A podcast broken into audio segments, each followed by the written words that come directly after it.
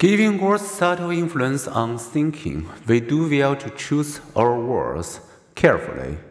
If a child learns language as he interacts with his caregivers, any different from children learn language as they interact with their caregivers. Many studies have found that it is when hearing the generic he, people are more likely to picture a male. If he and his were truly gender-free, we shouldn't skip a beat when hearing that men, like other mammals, nurses his young. To expand language is to expand the ability to think. Children's thinking develops hand-in-hand with their language, indeed. It is very difficult to think about or conceptualize certain abstract ideas without language. And what is true for preschoolers is true for everyone.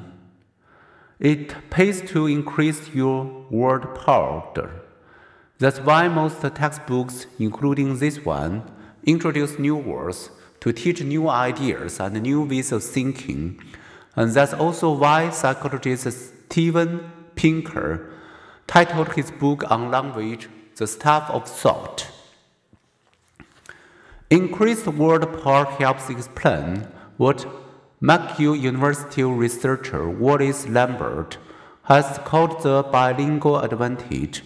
Bilingual people are skilled at inhibiting one language while using the other, and thanks to their will practice executive control over language.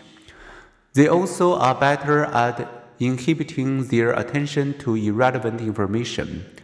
This super-attentional control is evident from seven months of age into adulthood and even helps protect against cognitive decline in later life.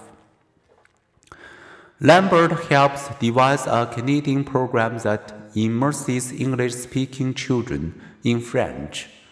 Not surprisingly, the children attain a natural French fluency unrivaled by other methods of language teaching.